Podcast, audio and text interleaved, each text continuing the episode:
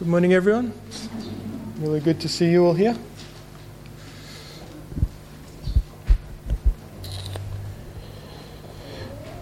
Prison's an easy concept, isn't it? It's just all pretty straightforward, really.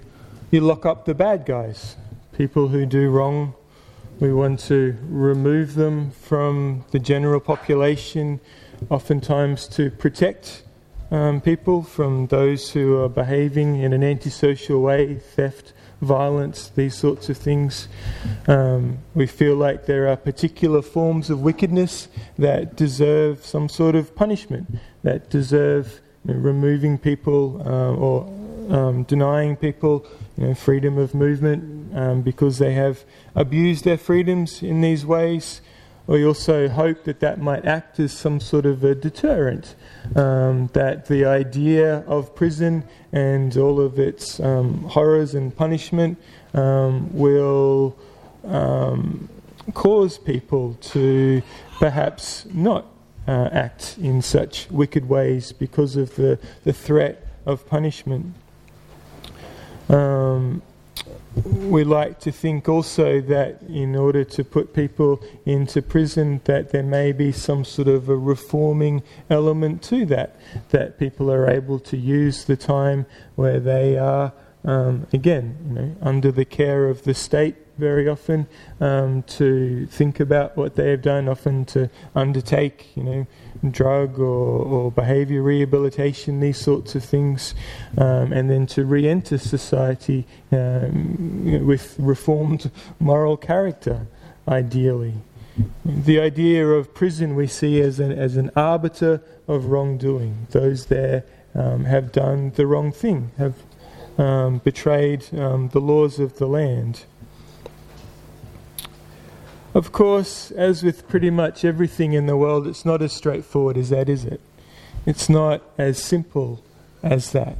In very many cases, that it's right and it's true. And prison serves an essential function, I think, in our societies in terms of acting as a protective device, in part for those who are the victims of crime, but also those who are perpetrators, to try and stop that behaviour. But it hasn't always been used in this way. And if you think about biblical examples, you can recall actually quite a few biblical examples where prison isn't used as some sort of arbiter of wrongdoing. It isn't used for those that we would typically associate with prison. Think of Genesis chapter 39 and verse 20, and Joseph famously is put into prison, and he's put into prison. Well, you could argue firstly by his brothers, but certainly in this context by the Egyptian rulers of the time. And he's done that because he's such a bad guy, right? No, he's done that for behaving with integrity, for refusing to do the wrong thing. And as a form of retribution, Potiphar's wife makes up lies about him, and he ends up in jail. 1 Kings 22 and verse 27, we have a depressingly familiar story here. We have Micaiah, who's put into prison by King Ahab. And he's put into prison by King Ahab for speaking the truth, for speaking truth to power. He is asked as a prophet of God, should I go up and enter into this battle? Should I take on, this enemy? Will we have victory? And he's been told by naysayers, he's been told by, they call them yes men, yeah, this is God's will, go for it, this will be great. And Micaiah says, no, this is not God's will. This is not the right thing to do. You should not do this. And so he actually gets, you read the text, he gets kind of punched in the face, and then he gets taken away into prison. Why? For speaking the truth, for being honest to an audience that didn't really want to hear that. So instead of listening to the message, you put the messenger in jail. 2 Chronicles chapter 16 and verses 7 to 10, we have a very similar case, this time with King Asa, and Hanani is the prophet. Hanani is speaking truth again about relying on an alliance with Syria.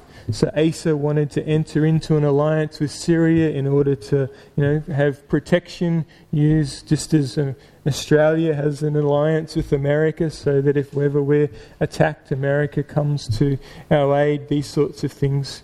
But God had said not to do that. And rather that they were to trust in God.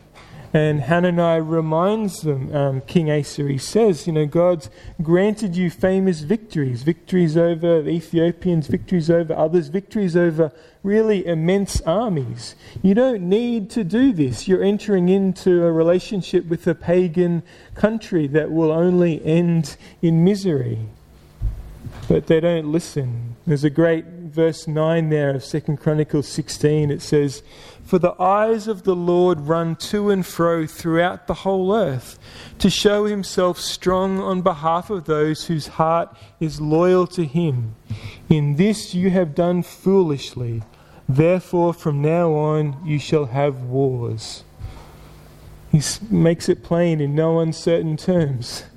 God will look after those who are loyal to him, but those, you aren't showing that loyalty, and there's going to be war and devastation. And so again, Asa doesn't turn away from his folly, but he jails Hanani. In Jeremiah chapter 32 and verse 2, we have Jeremiah put in prison by King Zedekiah. And again, he's put in prison by King Zedekiah for speaking the truth. For speaking the truth about the imminent invasion by Babylon. And Zedekiah doesn't want to hear this. It's a really harsh message that Jeremiah delivers to Zedekiah. We know this is kind of the dog days of Israel. This is the last throw. That Assyria previously had come into Israel and now to Judah. They're being overtaken, and Jeremiah, for I think it's something like 50 years, warns the people, and he's put into a pit. He's all sorts of punishments he's given back. At some point Zedekiah jails him for delivering again a very direct, very blunt message. And of course the great irony and the terrible irony is that Zedekiah himself, if you read on to Jeremiah 52, by the time that the Babylonians, the Chaldeans come in and take over the land, they take away the king. They take King Zedekiah and they kill his family in front of him, pluck out his eyes and put him into prison himself. Rather than listening to Jeremiah, they jailed him. In all of these cases, they weren't doing the wrong thing, were they? In fact, they were striving to do the right thing, the godly thing. It turned out to be the difficult thing. And it turned out for the audience, those with power, they chose to jail them rather than to listen to them. We see the same pattern being repeated in the New Testament. You think things might shift, things might change, that humans progress somehow, but Luke chapter 3 and verse 20, we see John the Baptist put in prison by Herod. Why? Because John the Baptist is, such a troublemaker, such a wicked doer? No, because he spoke the truth. He spoke the truth to Herod. He spoke the truth about adultery. He said, "You should not be with the woman you have, the sister of someone else, the husband." What he was doing was wrong. And Herod, again, instead of listening, jails him and then, of course, beheads him. Prison being used for means in not which it's surely intended. Move into the book of Acts and we see, again, the apostles delivering God's word into the community, and the community saying, "Oh, great, fantastic." The religious leaders saying, "Oh, great, fantastic." Yeah, some people listened, but a lot saw it as a threat. And when it's a threat, what do you do? Do you engage with it, or do you shut it down? Do you lock it away? Do you try to stop it? Of course, that's what they did. In Acts 5:18, we see the apostles in prison, in this case by the Jewish high priest. In doing so, for boldly preaching Christ, for proclaiming mighty miracles. Acts chapter 12 and verse 4, we see Peter put in prison. This is shortly after James has been put to death at the sword, and Herod realizes, hey, this pleases the Jews. The Jews don't like these guys, and my job is to keep kind of the peace, keep things going along, keeping the good books of the Roman leaders. And so if I put Peter in prison, they're like that. Acts 16 verse 22, we see the camera shifting over to Paul. The same thing. The messengers being jailed. Paul in Acts 16:22, and Silas in prison by the magistrates in Philippi. Because what did they do? They went through and ransacked the place? No. They were speaking the truth about the corrupt practices of the commercial fortune tellers. The fortune tellers were, shaman. They were con men, basically. And as a result, Paul comes through and calls them out and says, you're wrong. And he casts the demon out of the young girl, and their golden goose is being cooked. And they say, well, what do we do about this? And so again, they try and use jail as a form of retribution against Paul for speaking out true things. And then we see Paul returning to Jerusalem, but a similar thing. In Acts 21 and verse 27, Paul being put into prison by the Roman commanders, but at the behest of the Jewish leaders in Jerusalem. And there we see Paul playing out the latter days of his life, appealing to the Romans because of his citizenship. No doubt, without that Roman citizenship, things would have been much swifter and probably much more brutal for Paul. But he's able then to travel to Rome, and we see a number of his letters, including Ephesians that Michael wrote from. Paul describing himself as a prisoner of Christ because he hasn't been doing the wrong thing. He hasn't been doing the things that we see typically people in prison for. He's been trying to preach the gospel, and people not liking that message, and so he ends up in detention because of this. Finally, in Revelation chapter 1 and verse 9, we see John the Apostle in prison by the Roman authorities, no doubt, put away on the island of Patmos. We see in verse 9 there, it says, for the word of God and the testimony of Jesus Christ. And some have suggested, he was maybe evangelizing over on the island there, but there were much bigger populations that John could have evangelized, that actually it's most likely that he was basically imprisoned on the island for, again, striving to hold to God's word, striving to share it. Psalm 69 and verse 33, it says, for the Lord hears the poor and does not despise his prisoners. Interesting phrase, isn't it? You'd think people in prison, they're unlikely to be God's people, but God recognizes that prison isn't just for, the murderers and thieves and whatnot, that people use prison for the wrong reasons, and people use it to try to stop God's word or because they feel threatened by God's truths. But of course, that's the olden days, right? That's real 2,000 years ago. We've progressed. We're a lot better than that, aren't we? We don't do that now. This is Anne Frank. Anne Frank, despite living in hiding for a number of years, was eventually found by the Nazi Germans occupying the Netherlands and taken to jail, taken to a particularly brutal form of jail, a concentration camp. And of course, she died in that jail. She was 15 years old. What wrong did she do? She was just the wrong ethnicity, wasn't she? This is Dietrich Bonhoeffer. Dietrich Bonhoeffer, some of you might be familiar with. He was a German theologian, again during the time of World War II, really spoke out publicly and in a way that not many felt comfortable in doing, rightly so perhaps. but he spoke out against the moral horrors of the Nazi German regime. He was arrested, tried and jailed, and pretty soon after hanged. Again, he was speaking truth to power, who did not want to listen. This is Primo Levi, who's a famous Italian. He, again, opposed the Mussolini's regime and then the Nazi Germans who came into Italy in the latter half part of the war. He was taken to the Auschwitz concentration camp and was there for, I think, at least a year. He was one of 680 or something that was sent to the jail, to the camp, and he was one of 20 that survived that. Generally 4 to 5 months people survived.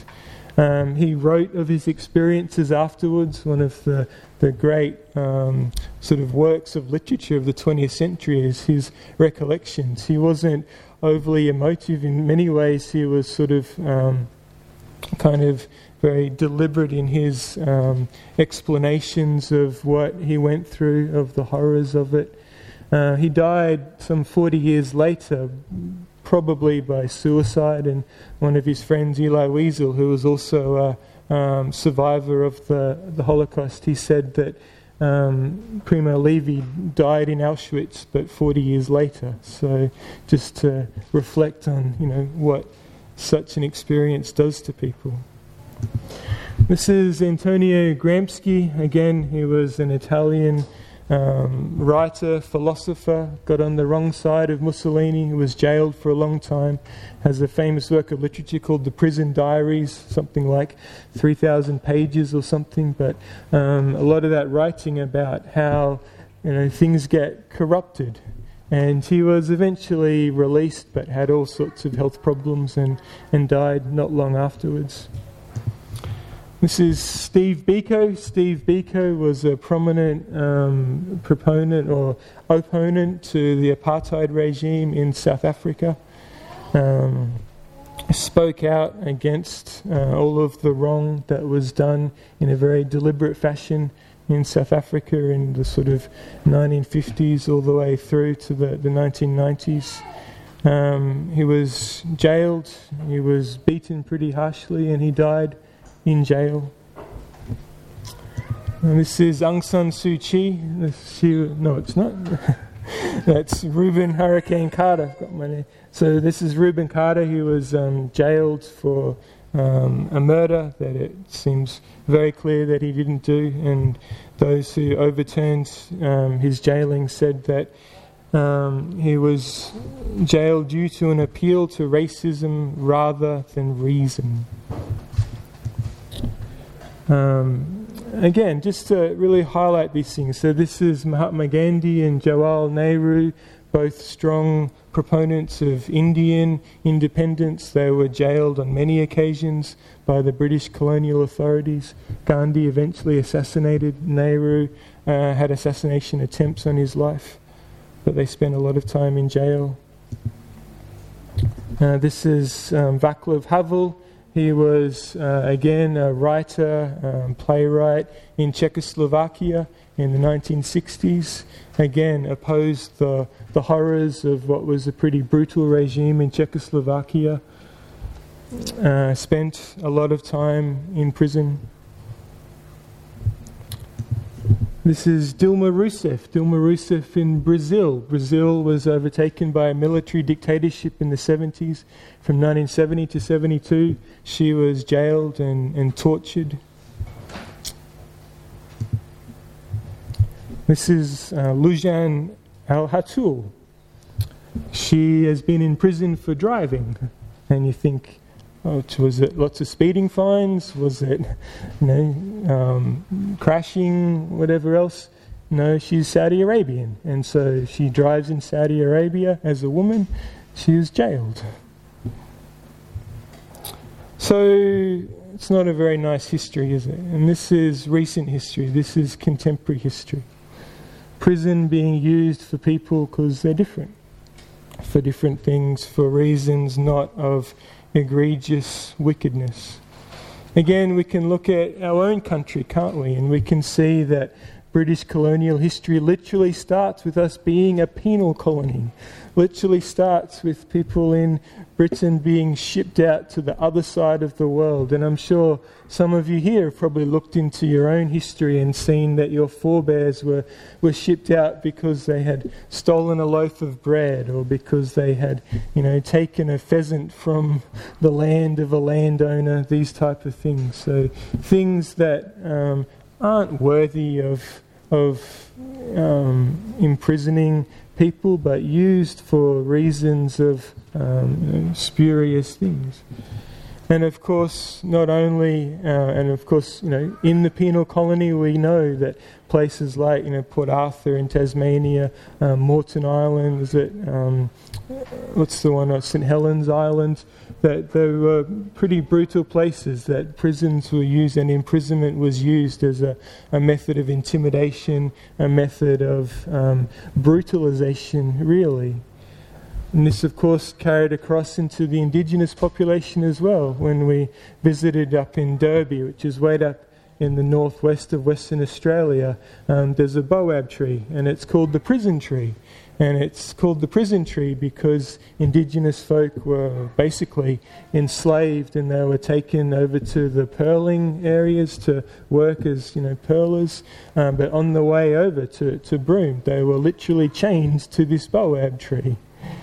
And of course, that legacy continues to be problematic. In 1990, there was a Royal Commission into Aboriginal Deaths in Custody, really designed to look at, the ways in which this becomes really problematic. In 2004, Cameron Doomadgee was arrested for public nuisance, and he died an hour later. This was up in North Queensland. He was the 147th death of an Aboriginal person since that inquiry in 1990. So the point is that there's a lot of wrong things in the world, and the idea of prison, which in a black and white sense should be an arbiter of right and wrong, has so often been abused and so often not been done in that right way. And so I guess the ultimate point I'm trying to get at here is that we can't let the world determine for us what is right and what is wrong, because it gets it wrong and it abuses that right. And I'm not saying at all that we should abandon all the principles of justice, of jurisprudence, all of the instruments. These things are a necessary part of a civil society. Of course, not every politician and police and lawyer and leader and judge and jailer is corrupt or brutal or out for their own things. It's not what we're saying at all. But what is clear from biblical history and is clear from contemporary history, across the board, across all societies, that covered most of the continents and all political persuasions and all ethnicities, right across the board, that imprisoning someone, often attendant, of course, with other forms of violence, other forms of suffering, other forms of punishment, is not used only for those doing wrong, but it's often used because one group does not agree with or does not like or is inconvenienced by or is challenged by someone else. And oftentimes it's actually that challenging, that inconvenience is because of people holding fast to what is right, of people striving for godly justice, of people speaking the truth.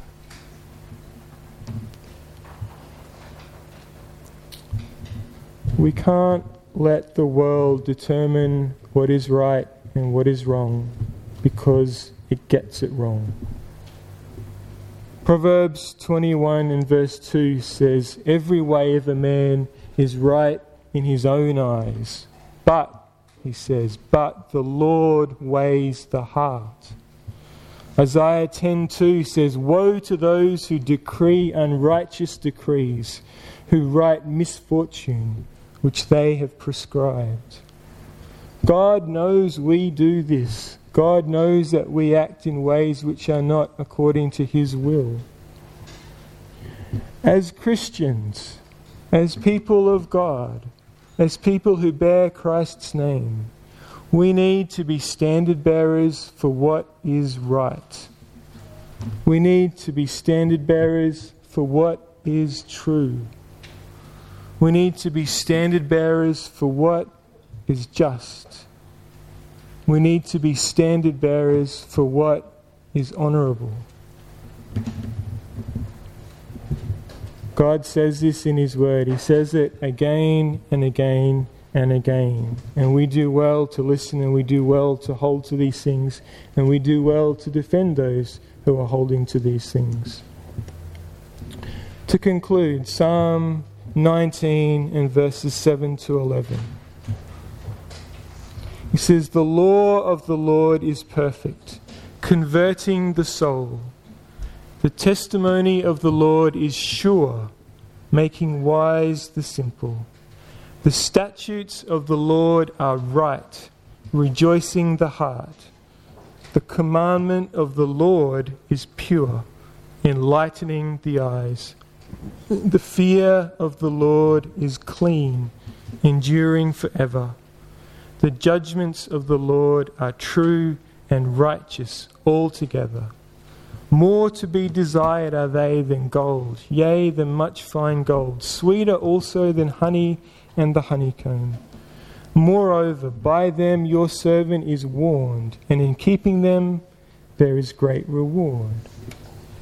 Again, Psalm 33, in verse 4 to 5, the psalmist says, "For the word of the Lord is right, and all His work is done in truth. He loves righteousness and justice. The earth is full of the goodness of the Lord." We could pick a whole range of proverbs, but just the ones there on the board. Proverbs 12.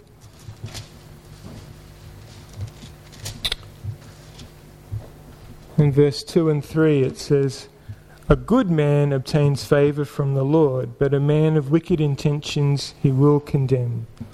A man is not established by wickedness, but the root of the righteous cannot be moved." Again in verse 5 he says, "The thoughts of the righteous are right, but the counsels of the wicked are deceitful. The words of the wicked lie in wait for blood, but the mouth of the upright will deliver them. The wicked are overthrown and are no more, but the house of the righteous will stand. A man will be commended according to his wisdom, but he who is of a perverse heart will be despised." And finally, let's turn to Hebrews chapter 11.